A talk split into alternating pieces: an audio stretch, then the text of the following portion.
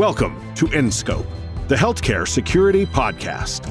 Each episode, we bring you interviews, technical tips, and a unique point of view on the challenges facing the ever changing healthcare ecosystem. Here's your host, Mike Murray. Today with us, we have Esmond Kane. Esmond serves as the uh, Chief Information Security Officer at Steward Healthcare, just uh, up in the Northeast outside of Boston. He's a well known thought leader and expert on digital transformation and security, especially in healthcare. He's been around for a long time, just like uh, a lot of us. Esmond's been doing this for over 20 years. Previously, he was the deputy CISO at Partners. Partners Healthcare up in Boston, and uh, just really smart guy who I'm really excited to have around and and to chat about all the uh, interesting things that have been going on for the life of a healthcare CISO in the last few months. So, Esmond, welcome. Thank you very much. Uh, Ten dollars as promised for all that nice words and flattery. Absolutely. Actually, it's one of the things that I find most uncomfortable about things like this is when someone else is reading my bio and I have to just sit there quietly. So I, it was fun for me to get to do it to somebody else for once because usually I'm the one sitting uh, while my bio is being read. But uh, welcome. And so one of the things I wanted to start with is, you know, you and I talked a few months ago when you were sort of in the midst of COVID and it seemed like because you're in the Northeast and obviously I'm in New York, we kind of went through this at the beginning. You know, in a lot of ways, you're on the other side of it and not on the other side of it, as the case is. Like, how did it change things for you? How was your experience? What do you see? You know, what just what are your thoughts on the last six months? It's been quite a time to be a healthcare CISO. Yeah, and I'd only just joined. I'm just coming up on 12 months, so COVID has been leading out my last six months. It's been interesting. So, you know, to our organization's credit, they had uh, taken action pretty early and they jumped into creating the nation's first COVID dedicated facility. This is prior to some of those hotspots and New York really becoming a problem space. And, uh, you know, Carney Hospital over here in, in Massachusetts, uh, we dedicated that facility. We took together all the staffing, those kinds of tiger team efforts, all that PPE, all those ventilators. And uh, we also were flying people in from the other nation, the other states to um, uh, to see what we were doing and, and what it was like to go through a hotspot. So we dealt with the immediate issue in, in Massachusetts being a hotspot, not as bad as New York, thankfully, and fingers crossed, not in future either. And hopefully, some of that prep that we had done will also help uh, these other states that are now going through their own uh, increase, uh, which is quite severe. We do have facilities also in Florida and in Texas, and we focus on that kind of community healthcare perspective. So that transition of this being an urban to a rural kind of issue, we're there. And to my organization's credit and to my leadership's credit, um, they thought ahead, they prepared, they put together a lot of the things that I think hopefully have benefited Massachusetts and, and New York. And hopefully they'll now be having effect in, in these other states that we serve. It's just a nobody could have anticipated this. You and I had spoken a little bit about whatever your planning looked like prior to this you know, it really did survive first contact, patient zero. It really tested, and what it tested was the organization's resilience. And uh, as a relatively new security leader to this space, I had to come up to speed quickly. It was it was a, a baptism of fire, as it were. It, it was interesting. It was enjoyable. It was terrifying, and it was also tragic. You know, we took those necessary expediences, and hopefully, we'll continue to reap the benefit.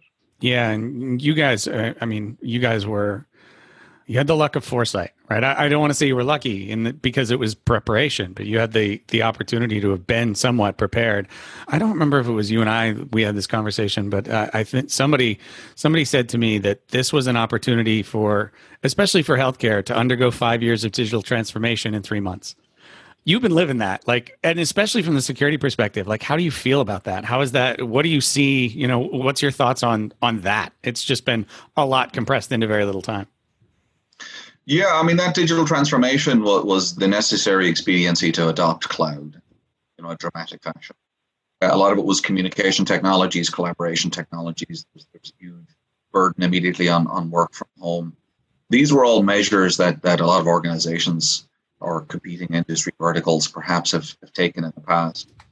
But healthcare, up until relatively recently, still had that big plant mentality. They still had the perception that patients showed up and, and sat in waiting rooms. And now all of a sudden, your waiting room is a potential infection vector.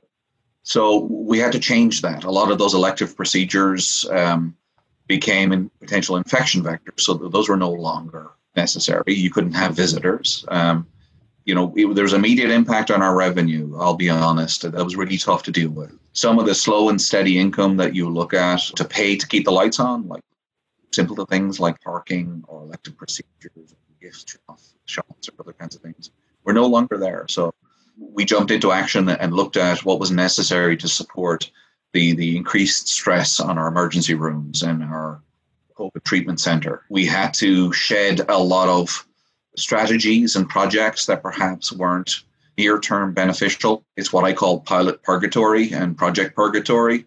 If it didn't necessarily benefit our patients or if it didn't have any kind of revenue impact, perhaps it wasn't completely necessary right now. You, you got to come back to it. We were very lucky to be helped by some measures that our, our regulator took. So, as much as we had to accelerate some streams, project streams, there's risk associated with that. Uh, you and I have talked about how shortcuts have sharp edges, right? You, if you make the wrong decision, the wrong leap, you know, bleeding edge can become much more of a uh, an acute care incident. So, what we had to deal with there was, uh, well, what could we do? What did we have trust with? And listening to the guidance either internally from our subject matter experts or, or leaning on our vendors heavily, or indeed the measures that OCR took were extremely beneficial. So telehealth had to be ramped up almost overnight. OCR granted the industry as a whole a relaxation in some of their enforcement posture, postures. So technologies that hopefully you already had in play to for enterprise collaboration, like Microsoft Teams or some of my peers work with Zoom. Uh, you accelerated those so now that you had a, an outreach perspective for your patients. But by that same measure, you also had to examine well, could that also be an enterprise collaboration platform? Because now you have teams that uh, are no longer sheltered behind that perimeter, that big plant mentality. So it's not just patients it's also workforce. So now you had to extend your perimeter. You know, if, if you thought that one existed, it no longer did. So we leveraged things like Microsoft Teams and other collaboration platforms, not just as as outreach as telehealth, but also to keep that team cohesion going, to keep the lights on. on. Um, Teams is changing a lot of how we've worked in the past. You know, it's no longer emails and then wait five, ten minutes, 24 hours for a response. It's, it's, it's messaging. It's available pervasively, you know, with their cute little gifts and, and emojis and other kinds of things. So it was extremely beneficial. The other aspect of this is as much as we may or the industry took uh, necessary expediencies, the focus was also on, on giving the best patient care that but also making sure we look after our staff members. There was a huge element of this where not only are frontline workers exposed to the virus disproportionately, you, you know, we have staff members who all of a sudden now to deal with care issues, or we've got elder care issues, or or maybe some of your staff have chronic issues. Um, I know at this point I'm kind of being doom and gloom, but you know, you had to look after your your, your staff as well so that you could leverage what they're doing security in healthcare is always a people problem, right? Your people are your best, but also sometimes your worst asset. So we had to be empathic. You and I had discussed sometimes about how we're living in a world where we are all now that BBC reporter with his toddlers running in behind him. You know that that's that was also an element, and I know I've touched upon a, a bunch of things there. The immediate impact was coping with the influx of patients, preparing, but also dealing with you know how to keep the lights on, and but also how to keep your staff motivated throughout you know some pretty stringent circumstances. It was it was tough. That team piece has been hard for everybody. I think I gave a talk over the weekend actually at B-side San Antonio about that centered a lot on the fatigue that we're all experiencing right now. That even the best prepared, best equipped people, you know, this is not an easy time to work. And it's especially a challenge, you know, especially if you had an on site stock and now you're suddenly everybody's remote or something of that nature if you've got thoughts on that, I'd love to hear you know how you manage your team through this because we talk a lot about the technology impacts of covid and you know the attacker impacts of covid but i haven't heard very many people go deep into how they kept their teams sane. You know if you've got thoughts on that i'd love to hear. Yeah i was lucky. Uh, i've inherited a team that's already multi-state so they're already accustomed to working virtually. Uh, but I couldn't necessarily say that about some of our constituents, the, the, the staff we're working with.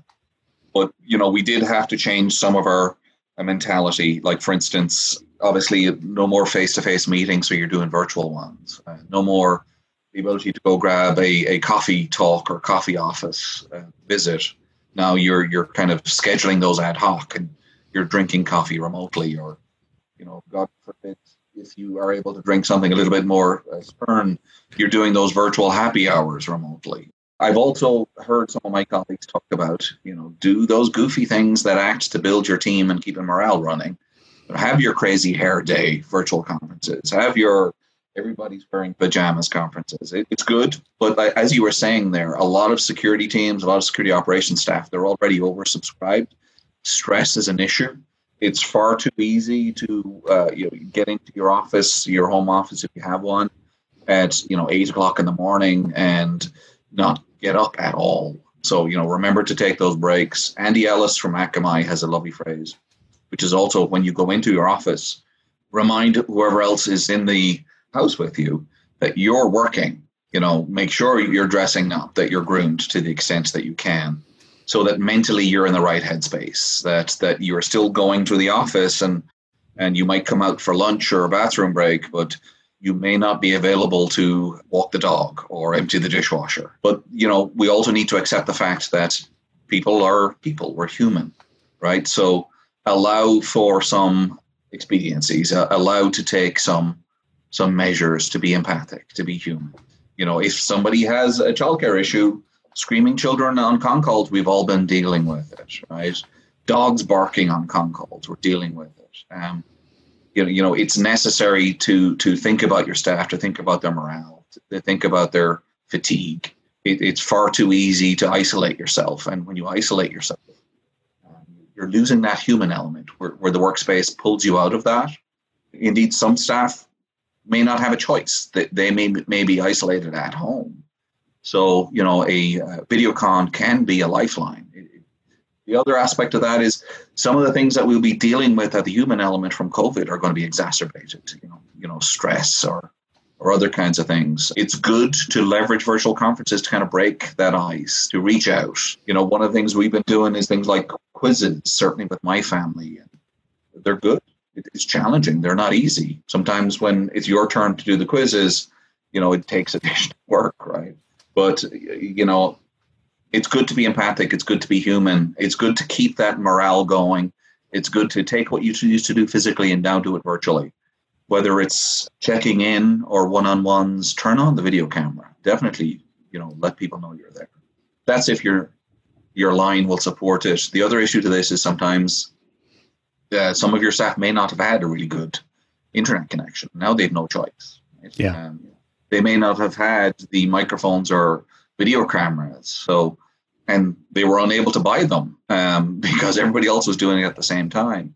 Never mind this huge crunch on PPE. There was this huge crunch on virtual conferencing technology. So, just be forgiving, be human, and, and move on. But by that same measure, check in, measure, make sure your team is being productive keep things moving forward. The bad guys are not taking a break. You got to remember that. Well, and then the numbers I saw were the bad, you know, the 300% increase in attacks over this time. You know, in some ways, the bad guys that I was saying about like ransomware authors, this is this is effectively a time where you're guaranteed your customers are going to pay and they'll pay higher prices because they are under stress, they're under load, they don't have time you know whereas before maybe i would take a week and worry about you know like see if i can unlock the files and all that kind of stuff in the middle of the things you guys have been going through not possible right and so the the bad guys know that yeah so, uh, so, so some of the the ransomware coalitions or they announced that they would take a break i mean there is no geneva convention and there's yeah. no equivalent from a cybercrime perspective they did not do so. that kind of allowance you know lasted very very short time frame. So if they did it, great, thank you guys. But I, I, would really appreciate a little bit more forbearance when you're dealing with a potential issue with a patient. The last thing you want to do is make that connection harder to deal with. You know, right. the more security you add, it tends to add a necessary inconvenience. And the rule of thumb here is we want to inconvenience the bad guys, but the bad guys are not taking a break. They're not making it easier. So we certainly have a plausibility issue here where we're trying to jump to light speeds to introduce these new technologies, and, and the bad guys are already there waiting and setting pitfalls and traps. It wasn't just the 300% increase in phishing or business email compromises or, or ransomware. They're also going after the home network, right? If you sent users home and, and their device wasn't secured appropriately, did the home router attack your, your work computer? Uh, DLNA or UPnP device attack? Who knows? The printer itself becomes an issue. Things like you don't have a shredder at home. So, you know, if you have an unwise employee printing something, how is it getting disposed of securely? A lot of those foundational elementary step are where healthcare tries to get it done, and, and very often, if you look at the wall of shame from, from HIPAA, tends to fail. So, you know, encryption and multi-factor and email hygiene and printing hygiene and physical attacks are, are where the bad guys come up against us. And and now that you have this new remote workforce, now they have new avenues, they have new vectors. For instance, if they're going to send an email, well, is that email going to go to your personal email? You know, is your work computer, is your VPN now split tunnel? So maybe your Hotmail or your Gmail is now accessible where it wouldn't have been if they were on the premise. But by that same measure, if you block a link, do you have that level of endpoint control? Right. And is that link actually going to be blocked on the remote endpoint if you're doing it at the infrastructure? The bad guys did not take a break. I mean, you and I were joking that um, you know the bad guys do some things better than than enterprise IT in particular encrypt, or they certainly, yeah. if you look at ransomware, they're doing a better job encrypting than, than the blue teams, right? Not only did we have to accelerate quickly, but we had to overcome some of those functional challenges. We've accelerated, and I can hope that we haven't postponed too much maintenance. I can hope that what grew in, in the shadow of COVID was, wasn't a lot of shadow IT, that these homegrown remedies aren't worse than the actual complaint. We won't know. Now is certainly the time. Uh, if you're in a state that you've been able to return to work, and you've been able your revenue impact has been such that you can start putting back on more of those medium to long term strategies. Now is the time to unroll some of those. I certainly hope that you took the expedient measures to flag something that you knew was a short term fix that had to be revisited. Hopefully you prepared. Again it was about being resilient. I also hope for the record if, if you allow me to stand on a soapbox for the record that some of the security teams use this opportunity to align with the business. We saw during the pandemic that Zoom were unfairly victimized for having perhaps not a level of, of security rigor that we would have liked to see. I applaud what Citizens Lab did with that security analysis of Zoom. But realistically speaking, Zoom's gun worked and, and came out of the ground. They didn't expect a thousandfold increase in customers. If some of the people are, are listening to your podcast you know, were an impediment to progress or security or stood on principle rather than uh, being pragmatic. You failed at the first ask of HIPAA that first you do no harm. Right? So I, I don't victimize Zoom. I think they did a fantastic job. I hope they continue to do so. I certainly applaud what OCR did as well. Um, they allowed us to use things like Apple FaceTime and Google Hangouts. So ho- hopefully you incorporated that into your planning and didn't just, you know, prohibit access to patients who are scared as much as our staff are. With that, you segued really wonderfully into the next thing I wanted to ask you about, which is so. So you mentioned OCR did relax a bunch of rules, specifically around certain platforms being available to use for telehealth. Do you feel like that's about to snap back and hit a, hit a lot of people? Both that and some of the things that happened during this time, like CCPA well, you know, been coming for a while, but now it's coming for real. You know, how do you see that and, and and the OCR coming back and additional regulations? Like, what are you thinking? I think OCR did great, but Azar did flag um, during the week that these kind of exemptions aren't going to be any kind of long term fix. You know, as much as it was a band aid, we, we need to look at attacking the problem at the, at the root. And I think certainly around some of the telehealth issues, hopefully at this point you've been able to get a risk assessment done. You've partnered appropriately. I do think the exemptions that OCR put in play for public data sharing are probably going to persist until we get a vaccine in play. Yeah. Uh, some of those kind of privacy exemptions. I do think some of what OCR has done to make sure that uh, some of the states didn't victimize pre existing conditions or disallow uh, certain populations uh, particularly around age, from, from getting access to some of these things. I can hope that that kind of capitalist market that was created for PPE doesn't exist. That's not something that I, I, thought was very productive on making sure that states had access to this equipment when we needed it.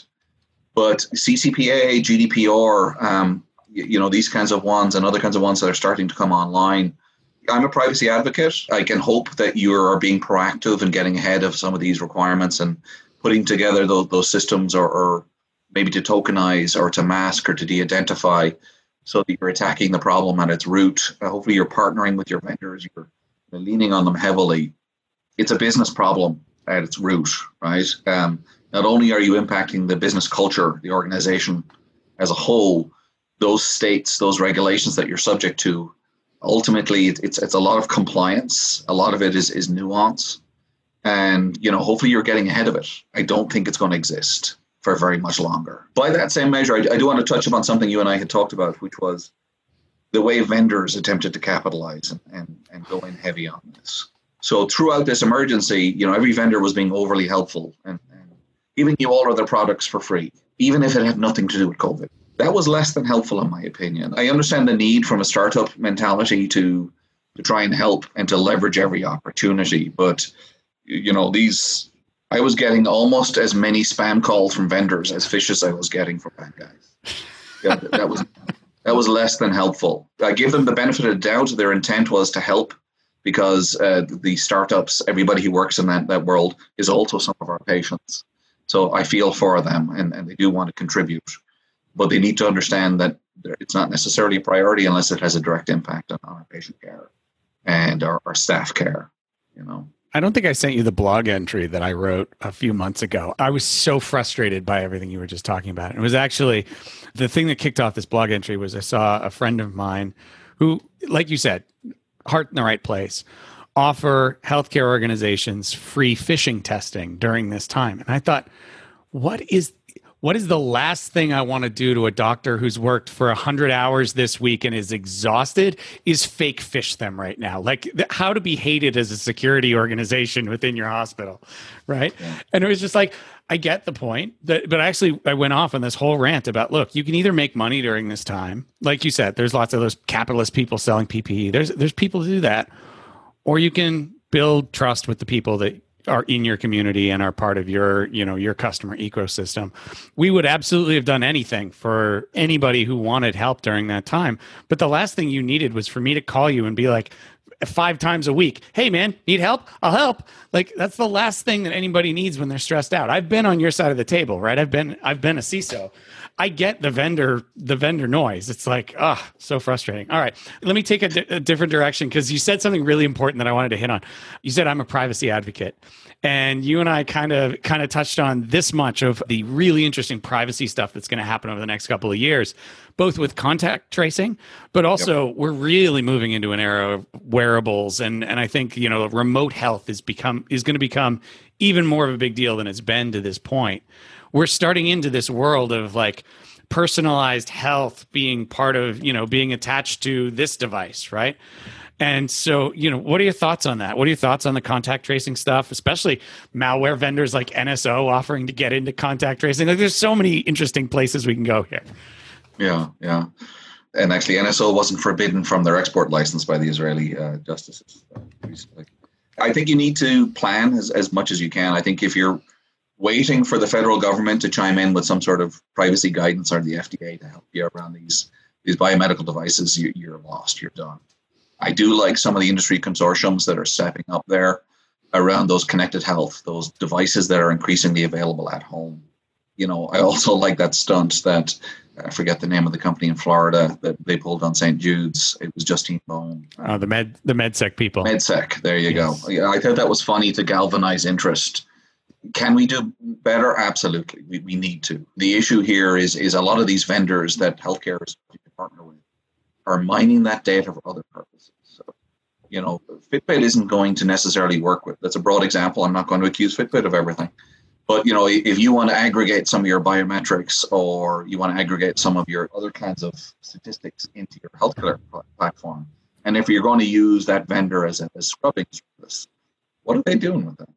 Uh, these ones that help with your health or dietary concerns, is it great to establish a relationship with your physicians and clinicians? Absolutely. It will help patients and they can focus on behaviors which aren't necessarily some of what a, a surgeon would necessarily focus on. But speaking as an industry professional, I have concerns that if you're not paying for something, it's because you're the product, right? Right. Always. And contact tracing, I have similar fears around. If you're not paying for that, well, what are these people who are giving it to you going to do with it? So we had spoken around NSO and such. Mm-hmm. Certainly, the, the level of technology that is available on a mobile platform right now is tremendous, and I hope it's a force for good. Um, but if you look at what the NSO group can do, if you look at what the, the stunt pulled in, in Europe with EncroChat, you don't need to interject or hijack the vendor or the cloud service anymore. Your population can potentially install a Trojan. Maybe there's something in the Play Store or the App Store that your users can can install. And what's that going to do with that data? Is that going to scrape your device? There's a lot of concern recently over TikTok, for instance, scraping data and sending it to certain governments, right? It's an absolute real concern. You certainly, from a corporate perspective, you, you need to make sure that you're monitoring for those mobile devices, that you're, you're putting together that kind of posture assessment and, and hygiene. Uh, I hope that we can leverage that more those kind of privacy benefiting locations can be more useful for authentication and authorization and yeah. maybe steps towards zero trust. You know, I hope that our users aren't concerned that we're necessarily going to be looking at their their photos of their grandmother or uh, things of that nature. But it, we do encounter those issues. Mobile devices are replacing laptops; they're replacing computers. And I do worry about that. I like the way Apple are doing HealthKit and making sure that some of this stuff never leaves the device. I applaud Google for stepping up and working with the federal government around several initiatives. Android is a moving target, in my opinion. It's very hard to secure. It is, uh, but they're getting better. But you know, when it comes to privacy, right now it's, it's kind of you know caveat emptor. The, the buyer needs to be informed and, uh, you know, I think there's money to be made in making it too easy to be insecure. I worry about some of our brethren in the, the social media space. That's yeah, that's what they do. They create all of this data mining opportunity and they scrape your data and sell it. Because certainly there's no perception yet that you are your data and, and you own your data. I think that was the heart of what we were trying to achieve with GDPR and CCPA and we'll see. I mean, I don't trust a politician to get anything done in this day and age. no, but it, it, it, would be nice if there was a little bit of help. I do also applaud, by the way, to go back to an earlier topic. DHS and, and CISA were great through this pandemic and, and, yes. and, alerting us when there were particular issues. The ISACs and, and the information sharing consortiums also helped. But there isn't necessarily something that's equivalent in the privacy space, and I think it's it's room for improvement.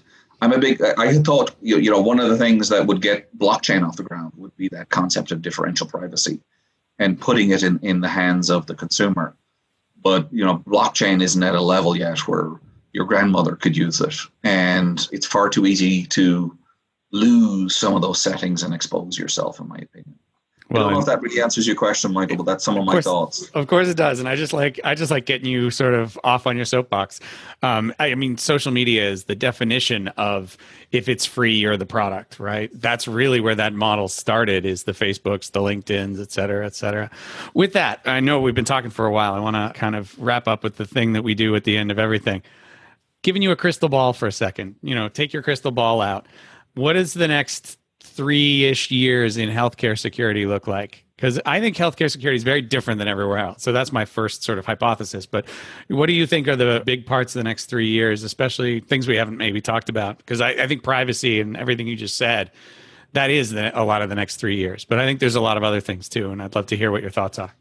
I think there's a lot of elementary blocking and tackling that needs to be applied consistently in healthcare. And I'm not speaking about my organization. I'm speaking as the industry as a whole I think there's an over reliance on compliance, there's over reliance on insecurity, and it's not necessarily been designed from the ground up to be secure, to be private. And I do think you had touched upon this earlier. Biomedical device security is going to become an increasing issue. You know, every three months we get a new Mirai equivalent or something like that, which is the latest IoT piece of botware, right? Um, it is a concern, but now as you had mentioned, these implantables, these wearables, these adoption of consumer level technology is is a concern for me. So I think we need to do some better rigor in that space. Obviously, that's a huge issue. You've got this uh, not only just this global information warfare, you're dealing with all these attacks on the supply chain. Uh, you're dealing with the, all these accusations from different national governments over one doing something and the other one doing something. Who who knows? Uh, and they're starting to arrest citizens at this point. It's a little interesting, shall we say? Yeah. So to answer your question, I would think healthcare IoT or biomedical, you know, at home is going to be interesting. I can hope that there's an increasing maturity. Uh, hopefully, that these healthcare organizations who've been slow to adopt the cloud uh, do so to scale out and meet customer demand and be able to help their patients. But in doing so, they also adopt a more secure model. Certainly easier to do in the cloud than to architect on prem, which has been our traditional way of doing things. I do hope to see around identity and access management. I would hope zero trust becomes easier to adopt. I think continuous assessment, continuous validation is hugely interesting. And, you know, Dr. Cunningham over in Forrester, you know, I, I always view his seminars when he does them. At its heart, it starts with Do you know what assets are on your network? Do you know where your data is? And I think that's a problem across the entire industry, and hopefully we step up. You okay? You banged your mic. yeah, I smacked my mic there. Sorry about that. Yes, uh, but I, I, I'm in such violent agreement that I'm slapping my microphone around. I completely agree. All right, with that, thank you, dude. Seriously, this has been so much fun. Where can people find more of you? You know, like uh, where can they go to hear your writing, to hear what you have to think? Uh, it tends to be just on, on LinkedIn. I, I, do tend to speak about once a month or so. I'll be on uh, Secure World Boston shortly. I'll be on the healthcare uh, Internet of Things forums, and I have a couple other speaking engagements lined up over the summer and into the fall. You know, really, it's about a dialogue. One of the things that I miss about conferences and, and these kinds of sessions is, is meeting people and having these sidebars. It's far too easy to censor yourself when you're being recorded, right? Yeah. It's nice to check in with my peers and say, hey, is this vendor full of it or are they really helping you, right? It's nice to combat that FUD, but also to get that word from the people who are actually on the front lines. And, you know, if I'm interested in technology, I'll reach out to my network. If you're one of those people and you meet me at a conference, either virtually or physically, please do come up and talk. Ask good questions. There's no bad questions. We're all in the same boat. The issue is this perception that the rising tide is going to lift all boats. Is some of our industries and organizations are in super yachts, yeah. and some of the other ones are in life rafts. So, you know, as we're increasing our, our ability to react and combating these adversaries, it feels sometimes that we're in the Renaissance age. We're crafting every single tool as if it was a silver bullet. And forget about that. The, the bad guys are, are in the space age and they're fighting each other with uh, you know, lightsabers. So, you know, I certainly encourage open dialogue. You know, reach out to me on LinkedIn, reach out to me if I'm at a conference, and you know, it'll be good to talk. I completely agree. And same. I mean, we talked about it the other day. I miss the let's just go grab a beer part of this whole of this whole community. So everything that Esmond says, I think everybody who's ever met me knows the same. Like, come talk to me. Come, let's let's continue this dialogue. There's not enough of us having this conversation. So with that, Esmond, thank you so much. You know, it's been a blast. Would love to have you back sometime. This is always in always interesting and always insightful. But thanks again. Thank you, and best of luck, guys. Up next is the latest installment of Vital Signs, where the Scope Security team shares their insights and advice on issues we think the healthcare security community should know about. Today, I want to talk about the useful life of medical devices and the challenge that that creates for cybersecurity. Medical devices are expensive. This is especially true when you talk about large and highly sophisticated medical devices. Examples being cardiology and radiology devices like a CT scanner or an MRI machine, or large scale systems like those that you'd find in a heart catheterization lab. These systems can easily run into the hundreds of thousands or millions, and sometimes even above the millions into the 10 millions of dollars. Because of the price, these aren't pieces of equipment that can be replaced every couple of years like your laptop. Nor do hospitals just have tons and tons of money sitting around to replace equipment that's already working.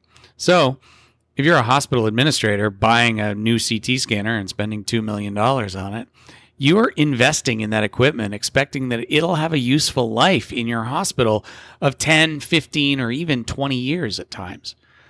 The challenge of this becomes evident when you realize that the FDA cybersecurity guidance for pre market devices was first released in 2014. This means that only for the past six years have medical device manufacturers had to build towards stringent requirements for the security of their devices. And that many of the products that were built before 2014, because of this useful life challenge, still are deployed in hospital today. And the bigger challenge for the manufacturers, of course, is to build a product that can remain secure in the market for decades at a time. Imagine if you were a brilliant product developer back in 2005, uh, developing your state of the art CT scanner running Windows XP. Now, imagine being in charge of securing that same Windows XP based CT scanner still running in your hospital today and expected to run for the next five or six years. It's it's not like you can just rip it out because you don't have the millions of dollars to replace it, and the manufacturers are somewhat limited by the hardware and uh, device that existed in 2005 when they deployed the machine. When people talk about medical device security, they don't realize that one of the first big hurdles we need to consider is this useful life challenge. It's incredibly challenging to build a computer system today that'll still be secure in 20 years. Thanks for joining us for this episode of InScope. To make sure you never miss an episode, hop on over to www.scopesecurity.com to sign up. Or you can listen on Apple Podcasts, Spotify, or Stitcher. And if you have ideas for topics, guests, or technical tips, please contact us at podcast at scopesecurity.com.